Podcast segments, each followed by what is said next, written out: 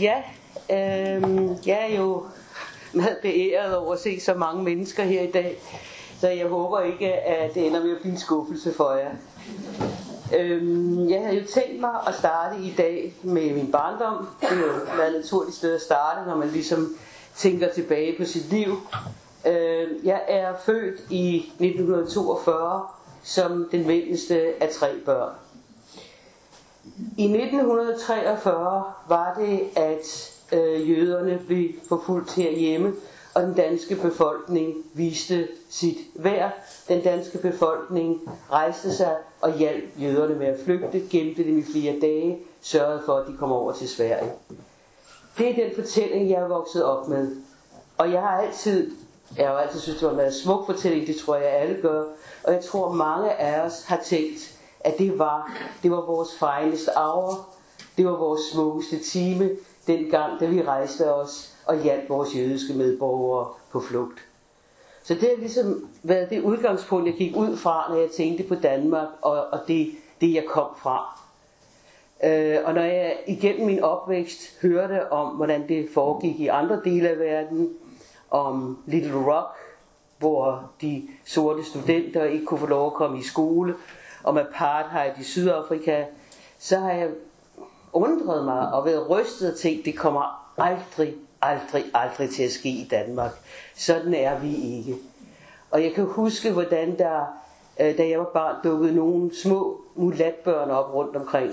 Det var jo børn, der var adopteret fra Tyskland, fordi tyske, tyske, nogle tyske piger havde fraterniseret med fjenden, og når der, kom, når der blev født et lille mulatbarn, kunne hver jo se, hvad der var foregået, og derfor blev en del af dem adopteret til Danmark.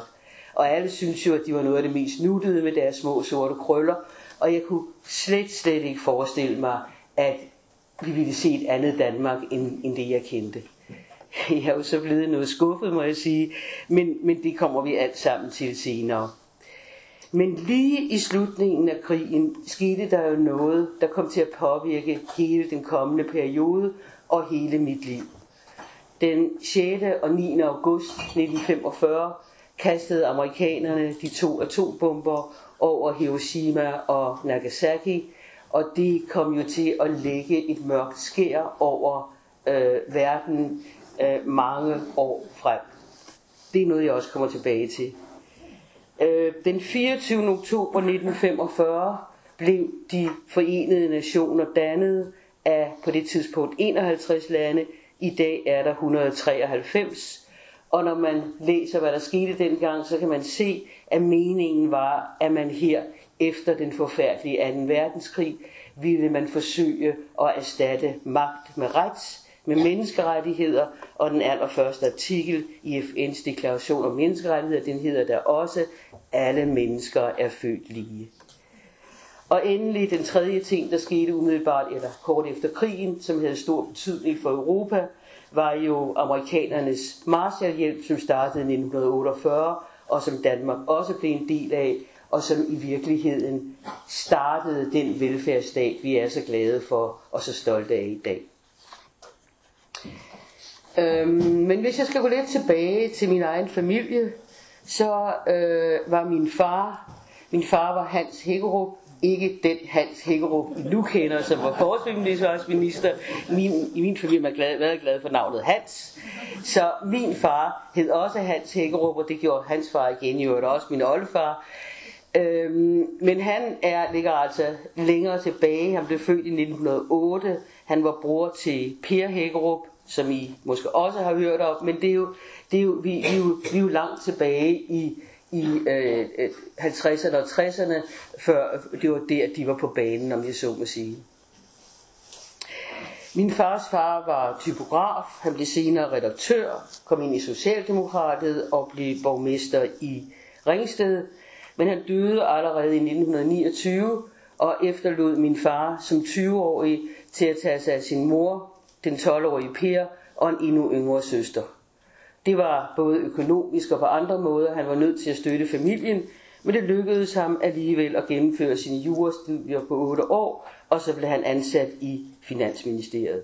Senere, i, fra 1953 til 64, var han justitsminister, Det var 11 år i træk. Og det er jo, som man kan se i dag, justitsministerpladsen var også dengang øretævernes holdplads. Så det var sådan set godt klaret, at han holdt ud i alle de år.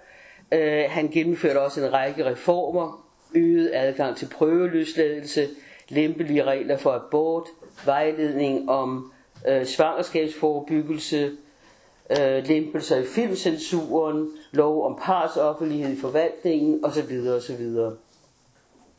Min mor kom faktisk også fra en gammel socialdemokratisk familie. Hendes far havde været, hendes far var trafikkontrollør, også socialist, han kom i fagforening, og derfra endte han faktisk med at blive trafikminister fra 24 til 26 og fra 29 til 35. Men det var nu i den familie min mormor, der styrede sagerne. Hun var, hun var tre år ældre end ham. Hun var folkeskolelærer, overlærerinde, som det hed dengang. Og hun fik fire børn, hvoraf øh, min mor var den yngste. Hun fik de fire, det var en pige, en dreng, og så de to små piger, øh, min mor og hendes umiddelbare store søster. Og det lykkedes faktisk min mor og min mormor at skubbe sine døtre frem i verden. Det lykkedes faktisk for hende, at tre af hendes fire børn, hendes tre døtre, alle sammen fik en akademisk uddannelse. Det var altså et særsyn på den tid. Jeg tror ikke, der findes andre familier, hvor hele tre piger har fået en akademisk uddannelse. Den ældste blev kaldt mag, den næste blev læge, og min mor blev kaldt polit. Og så var der jo lige drengen, nummer to i familien, som på en eller anden måde ikke rigtig egnede sig for det boglige. Og det fandt han ud af i en tidlig alder, og derfor så allerede som 14-årig, så tog han hyre på en båd til USA, og tog derover og kom faktisk, slog sig ned derover og kom kun hjem på besøg. Han, det var nu ikke nogen solstrålehistorie, han blev ikke millionær, han blev aldrig den rige onkel i Amerika, men han fik så dog et job i, i havnen og fik to børn, og så ville jeg kunne forstå et godt familieliv. Min mor blev midlertidigt ansat i Skatteministeriet, hvor min far også var ansat, og der traf de så hinanden. Og det eneste, eller det tidligste, noget af det tidligste jeg overhovedet husker, og det eneste, der har noget med den krig at gøre, det er faktisk en, en oplevelse, jeg havde, og det må have været på krigens, det må jo have været den dag, hvor krigen sluttede. Hvor jeg kan huske, at jeg sad på potte i stuen, og det, øh, det lyder måske mærkeligt, men dengang, altså vi havde for det første boet i en lille lejlighed, og det toilet, der var, det var ude på trappen. Men under andre omstændigheder var der så koldt i badeværelserne på den tid, så en lille barn kunne ikke sidde på potte der, om jeg så må sige. Selvom vi jo her er enige i maj, kunne der godt være koldt. Så jeg sad på potte i stuen, og pludselig kom der en nogle mænd ind med sådan nogle underlige armbind på. Og en af dem var min, var min, var min morbror, kunne jeg se. Og jeg blev ret bange, kan jeg, for de der mænd, der pludselig kom ind. Jeg ved ikke, hvorfor de gjorde det. Men øh, det er sådan set det eneste, jeg kan huske fra, fra min meget tidlige barndom. Jeg kan dermed godt huske det der med, at vi ikke havde noget varmt vand. Øhm, man måtte, vi badede jo også i, en, i sådan en stor balje i stuen, og der måtte man stå og hælde vand, man havde varmet på komfuret ned, så det blev nogenlunde varmt for børnene. Men ellers så, øh, ja, så har jeg en anden erindring fra min barndom, øh, fra min tidlige barndom. Det har ikke så meget med krig at gøre. Det må være lidt efter krigen. Jeg var lige startet i børnehave. Jeg var lige knap tre år gammel, og min bror skulle på feriekoloni. Og det havde han også været sidste år, og han fortalte om det, og jeg ville jo også gerne på feriekoloni. Og mine forældre sagde, ej Eva, du er altså lidt for lille. Men det ville jeg jo absolut, og til sidst så gav de efter, at jeg kom med på feriekoloni. Og jeg kan huske, da bussen kørte ud, og det pludselig gik op for mig, at min mor ikke skulle med. og jeg sad fuldstændig chokeret og stirrede og huskede det, og jeg sad her, og jeg fattede slet ikke, hvad der var, der foregik. Og jeg kan huske, at en af pædagogerne tog mig over, jeg vrælede jo som en, en vanvittig. Og jeg kan også huske, at jeg kom til at tisse på hende, og det var meget, meget pinligt alt sammen.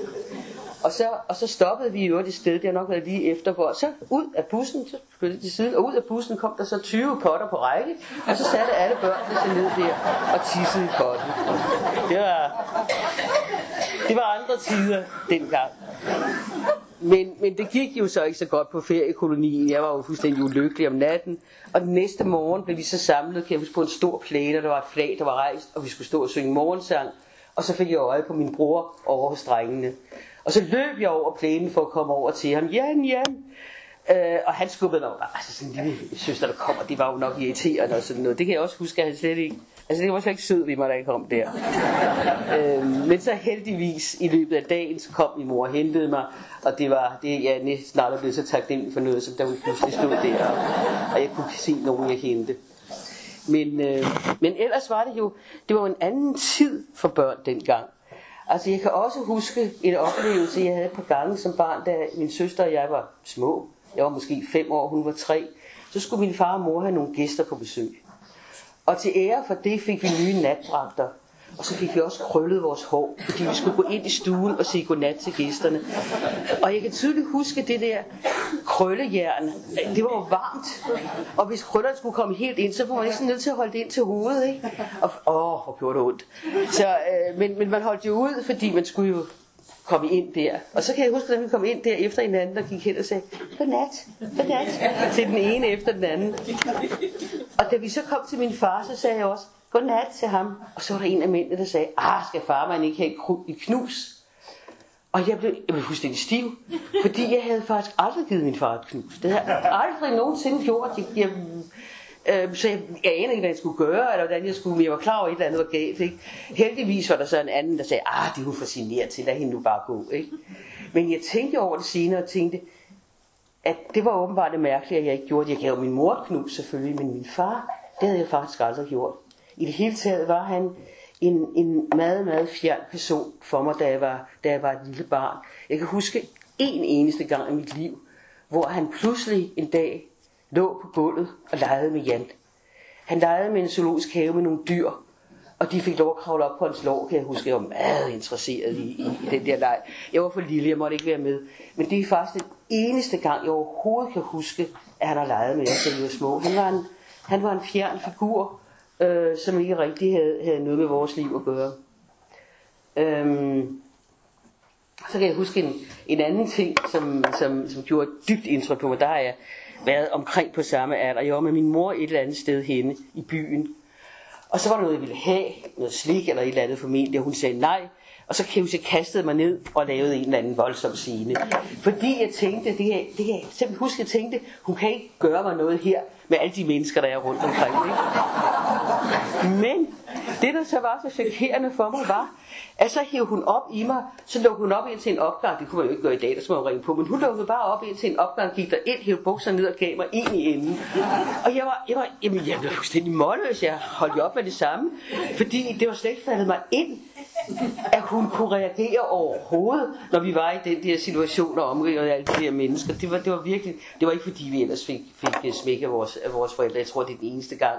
Men det gjorde altså også et dybt indtryk på mig øhm, vi boede i den der lille lejlighed. Jeg kan ikke, hans edeskade lå den i. Jeg tror, det ligger på Nørrebro, men jeg er ikke helt sikker, også ved Vesterbro.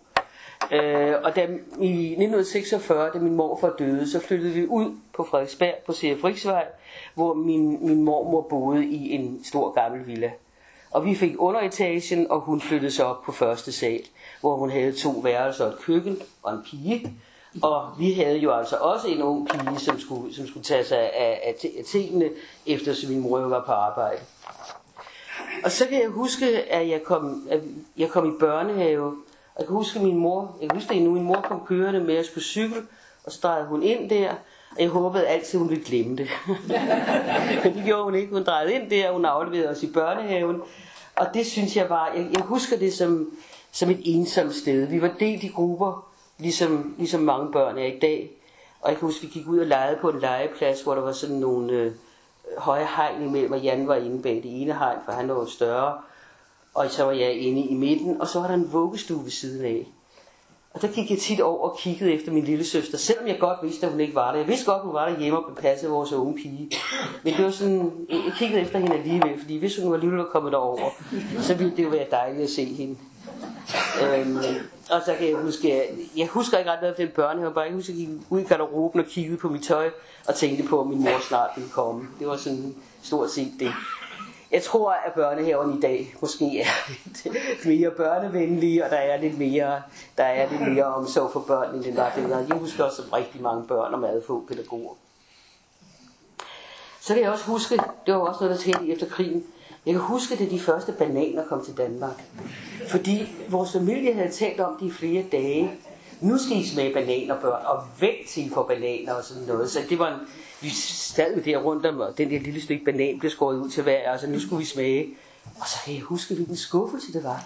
Jeg synes, det var kvalmt og varmt, og, og jeg kunne slet ikke se, at det var nogen særlig fornøjelse. Jeg spiste det selvfølgelig, fordi ja, altså, der sad de der seks voksne og stirrede på mig, og, og, og ventede et eller andet. Ikke? Og så sagde jeg selvfølgelig, at jeg synes, det smagte godt. Men, men det var en stor skuffelse. Bananer var der slet ikke noget ved. Derimod kan jeg huske, da det første Anders Altblad kom. Det synes jeg var noget. Det var i 1949, og i mange år havde jeg det stadigvæk, og jeg kan huske historien stadigvæk om Anders Alt som brandmand og nevøerne, der, der øh, er meget bedre end ham selvfølgelig. Det er en sædvanlig historie med Anders Alt. Men, men det, det synes jeg det var noget. Det var noget, ja. Da jeg var også omkring den tid, hvor Anders Altbladet kom, da jeg var syv år gammel, der fik jeg skarlehalsfeber. Øh, og dengang, der var skarlandsfeber ret alvorlig. Man blev indlagt i isolation. Og i, var ikke, de var særlig syge, men vi lå en masse børn på den samme stue. Og så øh, kunne vi ligesom pille hud af. det, fordi det er det, der sker med skarlandsfeber. Så kom vores forældre en gang om dagen og stod uden for sådan en rude. Og så sad vi alle sammen og vinkede til dem. Og når de så gik, så brød der jo et stort råd ud på stuen, men det holdt jo ret hurtigt op. Så egentlig, egentlig var det, synes jeg, det var meget hyggeligt med, med øh, alle de andre børn, når vi lå der i sengen, og vi snakkede sammen. Der var dog én forfærdelig ting, der skete, da jeg var på det hospital. Der var en lille dreng, der tissede i sengen, og han var yngre end mig, og han blev skældt voldsomt ud. Og den næste dag nat, der tissede jeg i sengen. Og det var jo, altså jeg husker det nu, det der, øh, jeg ved ikke om man drømmer, man på toilettet eller hvad, men jeg kan huske den der varme, øh, og så pludselig bliver det iskoldt og ulækkert og sådan noget. Og jeg tænkte, altså hvis den lille dreng, som er mindre end mig, bliver skilt sådan ud, så skal jeg ikke have noget af at sige noget. Så jeg lå fuldstændig stiv i sengen hele dagen og håbede, det ville tørre. Og så på et tidspunkt, så en dreng, der lå ved siden af mig, han havde spildt et eller andet. Og så gav de ham lidt surt ved håndklæde til at, at tørre op, og så så jeg, at han puttede ind under dynen. Og det så var gået, så sagde jeg, ej, må jeg ikke låne dit håndklæde, for jeg kom til at tisse i sengen. Jamen det er jeg også, sagde han. så vi altså der begge to, indtil det der om sider tørrede, og, og, øh, og vi, ja. Så kan jeg huske, at min, min moster kom derind, fordi hun var jo læge, så hun kom pludselig ind på stuen, det kunne hun godt og hilse på mig, det var smadret hyggeligt. Og så kan jeg huske, at jeg fik alle mine julegaver derind, og det var jeg jo rigtig glad for, indtil jeg skulle hjem, for de måtte jo ikke komme med ud. Det var jo meget, det var der ingen, der havde fortalt mig. Øh, og jeg tænkte på, at måske nogle af de bedste gaver skulle jeg måske ikke have haft derind. Det havde måske været rart. Men sådan var nu det. Og hjem, jeg var også glad for at komme hjem. Øhm, det var jo nok sådan, at øh, vi, til, vi må jo have tilhørt middelklassen på en eller anden måde, selvom min, min far var socialdemokrat.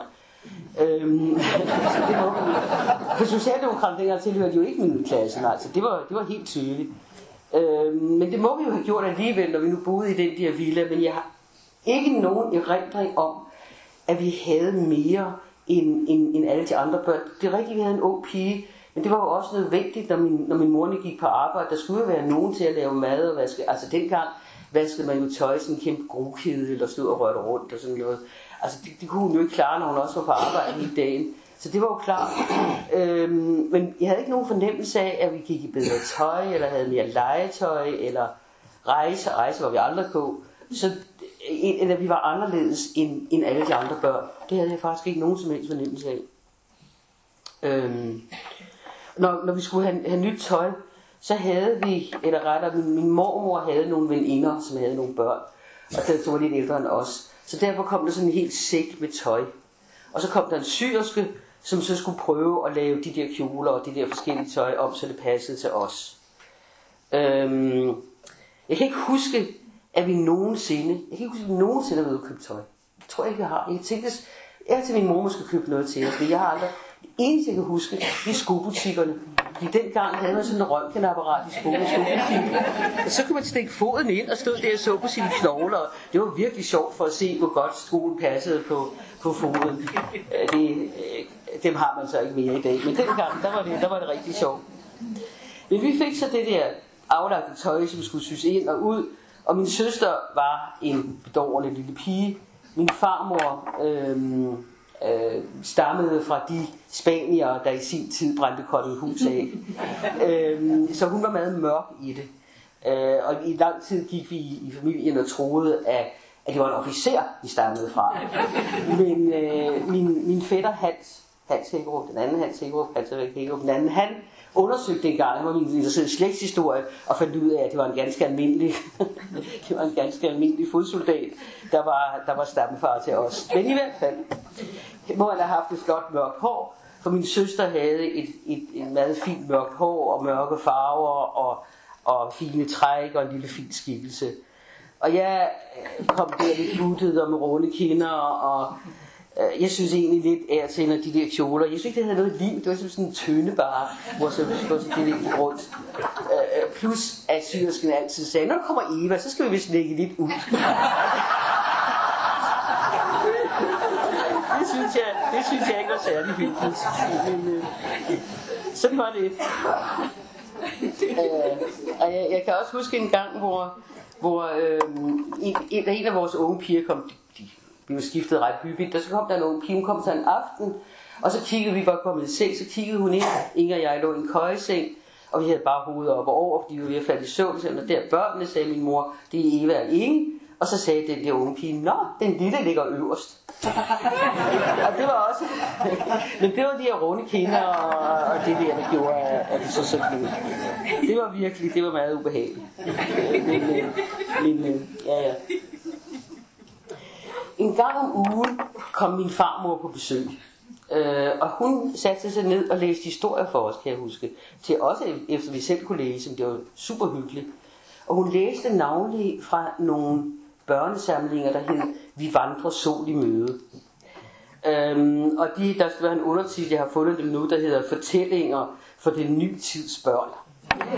Og det var sådan nogle socialdemokratiske fortællinger, der handlede om, øh, jeg kan huske, der er en af dem, der hedder Det Store Hus, og en lille pige er så bange for det store hus, men det viser sig jo, da de kommer derhen, at her på kommunen, der er de så rare alle sammen, og de sørger for, at hun kommer på landet og får mad og så videre, og så videre. Det er et dejligt, dejligt sted.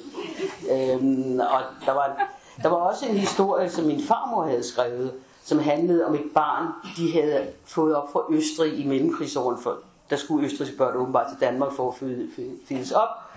Og han havde så, øh, der var, det var egentlig rigtig nogen historie, altså han havde bare boet hos dem og leget med piger, og Hans, som var meget ældre, otte år ældre, havde drillet ham, og en gang, så havde han taget hans træskostøvle, og så var han løbet gennem lejligheden og råbte, min træskostøvle, min træskostøvle. Det var sådan set kludet i den historie. Så jeg, jeg, jeg tror ikke, min, min, min, min, øh, min farmor var nogen stor øh, skribent. Men, men vi synes selvfølgelig, det var sjovt, fordi det handlede om vores far og hans bror. Øhm, min mormor boede i samme hus som os, som sagt. Hun boede deroppe på første sal. Men hun boede for sig selv. Altså hun havde sin egen pige, hun fik lavet sin egen mad. Hun kom aldrig ned og spiste middag med os. Hun spiste alle sine måltider hos sig selv. Det skete, at vi blev inviteret op søndag til frokost, men, og så kom hun selvfølgelig ned til jul og sådan noget. Men ellers så levede vi stadig liv deroppe. Og den, den, den eneste funktion, jeg kan huske, når jeg havde vores liv, det var, at vi havde et meget stort valnødtræ. Og øh, altså, nu ved jeg ikke, om jeg har smagt friske valnødder, men det er en himmerisk mål, for det smager vidunderligt. Og vi elskede de der valnødder, og så havde vi sådan en regel om, at når vi sammen måtte gerne samle valnødderne, og så fik vi en tiende del af de valnødder, vi havde samlet. Og de andre valnødder, de røg så ned i noget sand og blev taget op til jul, og der var de jo kedelige og sørgelige og var ikke ved at spise længere. Så det var, ja, vi synes jo, det var så mærkeligt, det skulle være på den måde. Men vi var meget ærlige, det, det tror jeg børn var dengang. Det faldt os aldrig ind og stikke et stykker til at sige, jeg har kun fundet otte valnødder. Vi gik ned der med 10 valnødder, og så fik vi én valnød, og så røg de ni andre ned i det der. Øh, det, det synes jeg var, men, men, men sådan var det altså. Og jeg ved ikke, nu har min søn et valnødtræ, så nu vil jeg jo mæske mig i den. Måske havde jeg ikke elsket så højt, hvis jeg ikke havde haft den restriktion som barn. Men, men den, der var den voksne person i vores liv, jeg har jo allerede nævnt, det ikke var min far, det, det var min mor. Hun, øh, hun var der altid for os. Hun, jeg husker det sådan, hun nærmest kom hjem hver aften. Øh, og så, så snart middagen var spist, så var det for os og vores lektier og bad og, og, og, og sengetid og godnathistorie osv. osv. Hun arbejdede også en, en halv lørdag, det gjorde man dengang, men vi gik også i skole om lørdagen, så det passede jo meget fint. Og så søndagen var altid vores. Der lavede vi sådan alle mulige ting i zoologisk have eller i skoven. Om vinteren, altså jeg husker det sådan, der altid var sne, det var bare. Øh, for vi, vi løb i hvert fald på ski i, i dyrehaven og sådan noget. Øhm, eller også så så hun bare et stykke, som Inger og jeg opførte på, på vores dukketeater. Men det, det var altid, det var, det var, vores, det var vores dag, søndag. Øhm, I min familie må det have været en stor begivenhed, da Jan blev født. Altså min mormor havde de tre piger og en søn, som hun ikke synes, det var gået så godt med. Min mor var den eneste af de tre, øh, af de tre søstre der, der fik egne børn. Så Jan må have været et, et, et virkelig under for dem. Og han blev også favoriseret. Hvilket jeg egentlig synes var meget naturligt, fordi han var jo en dreng. Øh, og der var jo to piger, så det var jo ikke så mærkeligt. Og jeg ved ikke, om det var derfor, jeg, jeg som barn ønskede, at jeg var en dreng. Jeg kan huske, at jeg af og til sådan om, om vinteren trak huen ned over hovedet, så man kunne, kunne se så meget.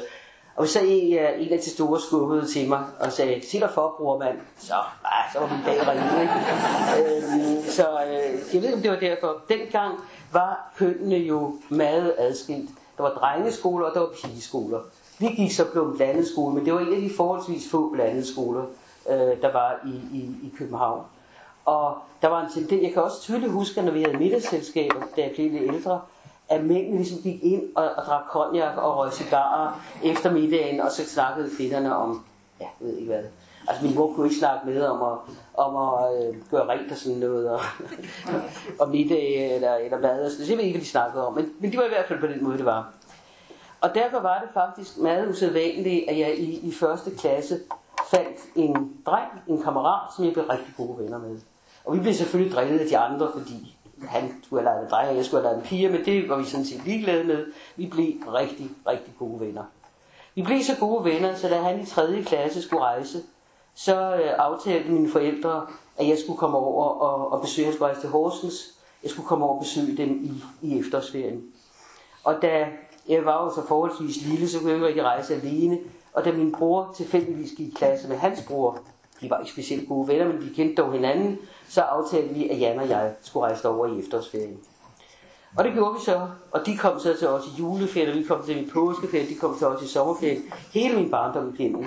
Og, og det var en, det, det, han, jeg har aldrig glemt ham, og han betød utrolig meget for mig som, som, som en god ven. Øhm, det var sådan, at min, min mormor var, altså, jeg synes stadigvæk, det er mærkeligt at tænke på, at min mormor var socialdemokrat. Fordi hun, om, om nogen var hun en borger, borgerskabets dame, der øh, altid gik med små hat, der var lydefri klædt, og havde den der pige, der tog sig alting og sådan noget. Men det var hun altså. Øh, men hun og min moster Eva rettede mad på os, på vores manerer og sådan noget. Og det, øh, det synes jeg var ubehageligt, mest fordi det jo lidt faldt tilbage til på min mor, at hun ikke havde lært os de ting, som man åbenbart skulle kunne. Så derfor gjorde vi jo vores yderste for at opføre os så, så godt som muligt. Men, men det var altså meget svært, for der blev stillet nogle krav, som, altså for eksempel, tag sådan en stor, stor slurk mælk, Eva. øhm, husk at tørre dig med servietten efter hvert stykke mad, og sådan nogle ting. Altså, jeg, jeg, jeg synes, det var meget store krav. Øh, så, øh, men, øh, men, men vi gjorde vores yderste, fordi som sagt, det, jeg kunne godt se, at vi ville falde tilbage på min mor, hvis vi ikke, hvis vi ikke havde orden på det der. Da jeg så var en, en 10 år gammel, så havde vi en ung pige fra Bornholm, og, og hun øh, inviterede mig hjem på, på sommerferie. Og det var, det, var rigtig, det var rigtig sjovt at komme til Bornholm. Det jeg kan huske, at jeg gik, gik ned i mejeriet med en, med en kande, og så hældte de øh, mælk op sådan en mælkejog i den kande, og så gik de hjem med den igen. Og der var dyr på gården og sådan noget. Og mest af alt kan jeg huske, at vi, øh, der var en, en eftermiddag, hvor de havde bagt boller, og vi sad lige der bord. Og jeg havde, jeg havde aldrig smagt hjemmebagte boller før, og jeg synes, de smagte utrolig godt. Jeg havde næsten aldrig smagt noget, der smagte så godt. Og så blev de puttet rundt en gang til, og så sagde jeg beskidens, nej tak. Og så havde jeg jo egentlig troet, at de ville nyde mig og sige, du kan da sagtens prøve at klare en bolle mere, ikke? Men det gjorde de ikke. De sagde, ah, hun er nok bedre valgt hende, der kommer der fra Bornholm eller fra København. Og jeg synes simpelthen, det var så urimeligt, fordi jeg, øh, der var ikke noget, jeg heller ville have, end at have en bolle mere. Og så skulle jeg ligesom høre på, at jeg var bedre ved. Ej, jeg synes, det var helt urimeligt. Det var Men øh, så, øhm, så kom min, min, min øh, moster og onkel holdt også ferie på Bornholm, og de havde en bil. Jeg kan ikke huske, om det allerede det tidspunkt var deres egen bil, måske. Eller det var ikke, de havde lejet. I hvert fald havde de en bil. Og jeg havde aldrig været ude at køre bil før. Jeg kørte med bus og med sporvogn, men aldrig en bil. Det er en privat bil, de kom med det. Så de kom og hentede mig for at køre en tur med mig. Og så fik min onkel, som var opvokset på landet, den idé, at han, jeg tror egentlig, det var for at kompensere mig, så spurgte han mig, hvad de forskellige kortsorter hed. Og jeg kunne simpelthen ikke se forskel på dem. Jeg synes, det er fuldstændig ens, ikke? Øhm, så sagde han, ja, sagde jeg, som hvide. Nej, så det er hvide. Så lærte han mig, at det var hvide, og det var ru, og det var bygger, og så videre. Og så, så næste gang kom han sagde, nu ved du det, Eva. Nu skal vi høre, hvad er det der så? Altså, han kunne lige så godt have spurgt mig, øh, om det der, det var en kornsort fra USA eller fra Kina. Altså, jeg anede det ikke. Jeg skød, og øh, han var meget skuffet over. Men, men jeg kan ikke forstå, at jeg ikke bare sagde, ah, jeg gider ikke lege den der leg, jeg synes ikke, det er sjovt. Men, øh, men det, det, det gjorde børn jo ikke så meget dengang. Det gjorde de simpelthen ikke. Man sagde ikke så meget fra over for voksne, når de, de synes, man skulle, man skulle det. Og jeg synes selvfølgelig også, det var dårligt, jeg var ellers dygtig i skolen, og så jeg ikke kunne finde af de der kornsorter. Øhm, så i, i 1952, der øhm, kom jeg til at skubbe til min lille søster og ramme hende i ryggen, og så pludselig så, åh, gjorde det ondt. Så jeg, hold op, og så skubbede jeg til hende, det her, det gør da ikke ondt. Så kunne hun græde, og det blev til min mor. Og en time efter, så tog min mor og, og hun afsted på, øh, med en taxa, at den unge pige sagde, at de skulle til hospitalet. Og min mor kom først hjem meget senere, øh, og havde tydeligvis grædt. Vi var jo, hvad der skete? Hvad? Og så, ja, din lille søster er meget syg, sagde hun så. Øhm, og det viste sig, at ingen havde fået børnelammelse. Og jeg troede, det var min skyld. Så jeg var overbevist om, at det var fordi, jeg havde skubbet hende i ryggen, at hun havde fået den der forfærdelige sygdom. Så jeg, jeg genlevede nogle, nogle skrækkelige måneder, mens det heldigvis hele tiden gik bedre og bedre med Inge, og Inge blev aldrig, jeg tror aldrig, hun, hun blev lam af det. Jeg, jeg tror, hun, hun, hun slap med en, en, en mad lidt, men det var, jeg lige ved tro, at den sygdom var værst for mig, fordi jeg hele tiden troede, at, at det var min skyld, at det var, at det var kommet over hende. Så havde jeg øh, som barn en hund, en hund, et lille gadekryds, der hed Jimmy, som jeg holdt umådelig meget af. Og, og Jimmy var min hund, og, og Jimmy levede i øvrigt et helt andet liv, end hunde gør i dag. Jimmy strækkede bare om på vejen. Han havde vist sig senere venner i alle mulige huse, hvor det heller fik sig en sådan noget. Han, øh, der var ikke noget med, at hunde gik i snor dengang. Han, han, havde, han levede sit eget liv. Og så skete der noget, jeg ved ikke, hvordan det skete, men en dag, hvor jeg bøjede mig ned over ham for at, at, at kysse ham, eller nusse ham, eller et eller andet, så må jeg blive forskrækket, for i hvert fald så snappede han efter mig, og, og delte min næse i to nærmest og så sagde min, øh, min mor, så kan vi ikke have ham mere. Når han bider Eva, så kan vi ikke have ham mere. Og jeg var jo, nej, men det var min skyld, mor, jeg kunne ikke, og så videre, så videre. Det kunne jeg ikke gøre for, han gør det aldrig mere, og så videre, så videre. Min mor var, var, øh, sagde, det er der ikke noget at gøre ved, vi må have, vi må have Jimmy aflivet. Og jeg var jo simpelthen, jeg elskede den hund, og jeg kunne, altså, det var forfærdeligt. Så sagde min mor, nu, du behøver ikke at se, at vi tager afsted med ham, Eva. Du tager ud til moster Eva, og så øh, ordner jeg det i mellemtiden. Så tog jeg ud til moster Eva, og så kunne jeg, jeg ved ikke, om det var med vilje eller ej, men jeg kunne ikke finde, hvor hun boede. Jeg havde været der mange gange før, jeg kunne ikke finde, hvor hun boede. Så jeg tænkte, nu tager jeg bussen hjem. Og i bussen sad jeg og tænkte, åh, måske kan jeg lige nå at sige farvel til Jimmy. Måske, måske når jeg lige hjem før. Og da jeg så kom hjem og kom kørende i bussen, så stod min mor, der var en taxa, min mor stod udenfor med Jimmy, og Jimmy sprang op af hende. Han var så glad, fordi han skulle ud, og der skulle ske et eller andet. Ikke? Og jeg kunne se ham der. Og jeg sprang af bussen og løb ned ad gaden og mor, mor. Og så gik hun ind i bilen, og så kørte de. Og jeg kan huske, at jeg stod og mor, må jeg ikke bare sige farvel til ham? Men det, jeg tror, det var meget fornuftigt, da hun sagde, nu må det altså, nu må det have en ene, ikke? Og så kørte hun med ham. Men det var, det var, frygt, det var, det var skrækkeligt for mig. Og det var virkelig stygt for mig at, at, at miste den hund. Så købte vi en anden hund, Øhm, som, og det var fordi, min mor arbejdede sammen med Ville Kampmann dengang. De havde tre små piger, og de havde sådan en hund, som var en meget lille koldihund. Det hed, det var meget fint, den hed en Shetland Sheepdog. Øh, og den mente han var så god, og så en skulle vi også have. Og det mente min mor så også, og min far, han var ved at falde om, da han hørte, at den kostede 200 kroner. 200 kroner for en hund, sagde han. Jeg havde aldrig hørt noget lignende. Men da min mor alligevel fik sin vilje, så kaldte han simpelthen den hund for 200. Altid der mener os om. At den elendige hund havde kostet os. Øh, Så øh, kan jeg også huske en anden gang, hvor min mor gjorde noget, som jeg, og det, hvor jeg, som jeg synes var meget uretfærdigt. Jeg var meget dygtig til læsning i skolen, og da jeg var i anden klasse, så begyndte min lærer sådan at sige, prøv en gang at se, Eva, kan du også læse denne bog fra 4. klasse? Det kunne jeg jo godt. Og denne her bog fra anden mellem, det var 6. klasse dengang, det kunne jeg godt. Og denne her bog fra 4. mellem, det kunne jeg også. Og så gik jeg jo stolt hjem og sagde til min mor, mor, i dag læste jeg en bog fra 4. mellem. Ah, sagde hun, det har nok været fra 4. mellem, Eva. Det har nok været fra 4. klasse, men det er jo også fint. Og der stod jeg og havde læst en bog fra 4. mellem. Og så ville min mor ikke tro på, ej, hvor var det, det var stygt. øhm, men så kan jeg huske, jeg kan huske, at jeg havde nogle andre, jeg havde en anden oplevelse, som, som også satte sig i mig. Min gode ven Michael der, drengen, som jeg, som jeg altid legede med. En gang var vi hjemme hos ham, og så sagde han, at han hørte om et hold, et fodboldhold, der havde vundet 11-4 over et andet folk. Så det måtte være et rigtig godt hold, sagde han. Og det synes jeg egentlig også. Men så fik jeg lyst til at sige mod, bare for, bare for diskussion, så jeg, nej, så det kommer an på, hvor dårligt det andet hold har været. Og så da vi sad, vi stod og diskuterede det længe, og til sidst så måtte han jo indrømme, at hvis det andet hold var rigtig, rigtig dårligt, så var det jo ikke specielt dygtigt at vinde med 11 mål.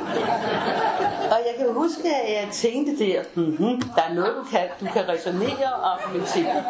Det, det er nu meget godt at kunne. Øh, så øh, det er øh, min første gang, jeg, jeg sådan har vundet en intellektuel sejr. Jeg kan huske det nu. Nå, men så nåede vi jo frem til 1953, og da jeg var 11 år gammel, og der blev min far minister. Øhm, og det var jo en kæmpe begivenhed for os, at min far blev minister. Der kom en masse blomster, og så ringede pressen også, og ville komme på besøg. Og min mor og far for rundt, og nogen pige, hvad for nu kom pressen, og alle de her blomster stillede vi op i stuen, og alle blomsterpapiret smidt ud i køkkenet, og så prøvede vi at rydde nogen, så jeg tror så pænt som overhovedet muligt.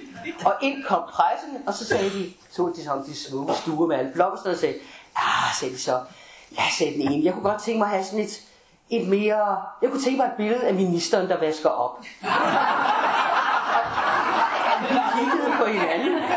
Altså, min far vaskede aldrig op været fuldstændig ude af, af, af, af ting, altså. Øh, om, om min mor, den unge pige vaskede jo op. Om søndagen, når hun havde fridag, så vaskede min mor op, og så tørrede vi af, min far vaskede. Altså, det var helt langt ud. Plus, at de ville ud i det køkken, hvor alt det der blomsterpapir, altså, det var helt, det var helt sort. Og jeg, jeg, jeg, jeg kan huske, at jeg tænkte, hvad er det for noget mærkeligt noget? Fordi der var jeg lige begyndt at læse aviser, og jeg troede, det der stod i avisen var rigtigt. Og nu vil de så have et billede af min far, der vaskede op. Nå, men min far og mor gik pligtskyldigt ud i køkkenet, og min far vaskede op, min mor stillede det der læskestykke ved siden af, og, og så blev det billede taget. Og så sagde de, ja, sagde de så, og så vil vi gerne have et billede, hvor ministeren hjælper børnene med lektierne. Og det var jo ligesom, altså, min mor hjalp os med lektierne, det var jo min far gjorde. Men der blev så taget, synes jeg selv, et meget kunstigt billede, hvor vi sidder der med vores bøger, han står bagved og peger ned Og de to billeder kom i avisen, og det, det gjorde altså at min, min respekt for pressen. Jeg tænkte, det var alligevel for besøgerligt, for det der, det er jo slet, slet ikke rigtigt. Øhm, og så fik min far jo også en ministerbil at køre i. Og så tænkte han, eller så foreslog han, at han droppede også i skolen, når han alligevel skulle ind til ministeriet. Men altså, du er 11 år gammel, du vil gerne være ligesom de andre børn. Du skal ikke have sådan en kæmpe limousine til at køre op og droppe dig til skolen. Vel? Så det sagde vi pænt til nej tak til, altså vi fandt med den undskyldning, at vi ville hellere cykle, så kunne vi også cykle hjem, så det var vi ikke interesseret i. Men så blev det jo vinter, snevejr, så sagde min mor, nu må I ikke cykle mere, det er for farligt. Og så var min far, jamen så kan jeg køre børnene i skolen. Ja, far, jeg Og jeg kan huske, at tidspunkt, sagde, jamen skammer jeg over mig? Og det gjorde vi ja, det gjorde vi, ja, det gjorde vi selvfølgelig ikke, men, men, men det var bare så pinligt, og det endte med, tror jeg, jeg ved ikke, om jeg nogensinde forstod det, Han gik i hvert fald med til at køre os til sådan en lille vej bag til skolen. Vi satte af der, og så kunne vi gå over til skolen. Det andet, det, det gik altså simpelthen ikke an. Og kort efter fik vi så også en ny ung pige. Og der skete igen noget, der, der rystede min, min, min tro på de voksne sandrohed, fordi inden vi fik hende, så kunne jeg høre min mor og far snakke sammen, og så sagde min mor, vil du hvad, Hansen, nu vi får den der nye pige, så bliver hun nødt til at spise med ved bordet. Spise med ved bordet, sagde min far. Hun må spise ud i køkkenet, som alle de andre piger har gjort. Nej, sagde min mor, ved du hvad, du er socialdemokratisk minister, Hans. Du kan ikke, du kan ikke have en ung pige, der spiser i køkkenet. Du er nødt til at spise med ved bordet. Ja, men sagde, der, der sidder vi jo med børnene og sådan noget, der skal hun... Og sagde min mor, det, det er vi altså simpelthen nødt til, Hans, ikke? Nå, så gav han sig jo og så kommer den unge pige der og bliver vist rundt og så videre og så videre, og så siger min mor, ja, så spiser de naturligvis sammen med os. Nej, skal jeg spise sammen med dem? Ja, det bruger vi her i huset.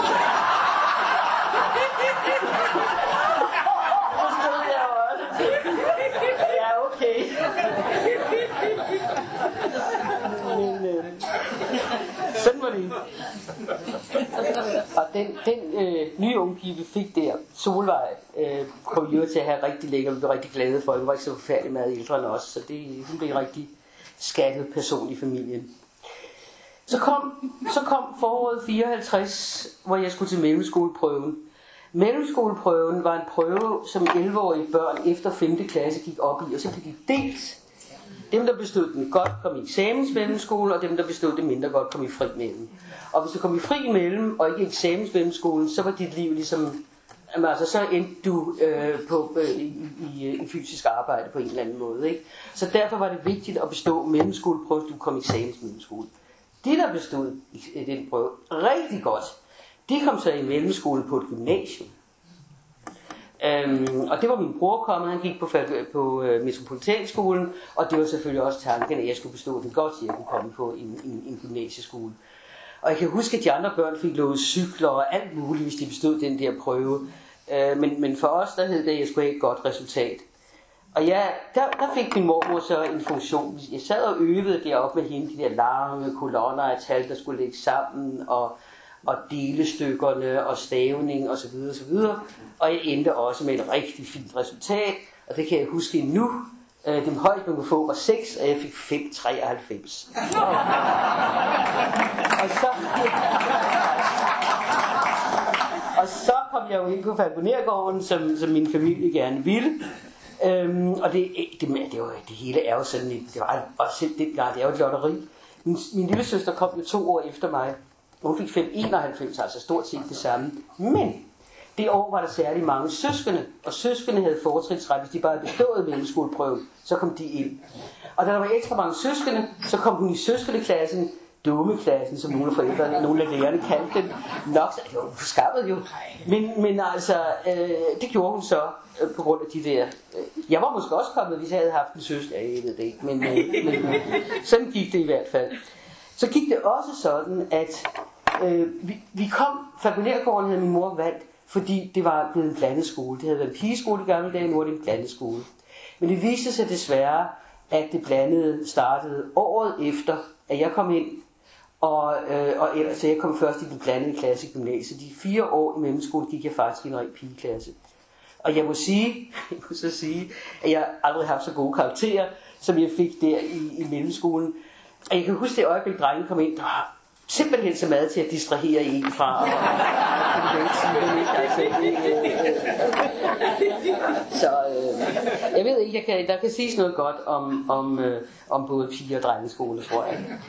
Selvom jeg tror sådan set, min, min bror havde en hård tid der på, på, på den, i den rene drengeskole, han gik i metropolitanskole dengang. Det har vi også læst om med andre, men, men jeg tror, han blev, han blev også mobbet, fordi han, han gik jo sammen med middelklassens børn, og, og det er, han var søn af en socialdemokratisk minister, det var ikke lige sagen.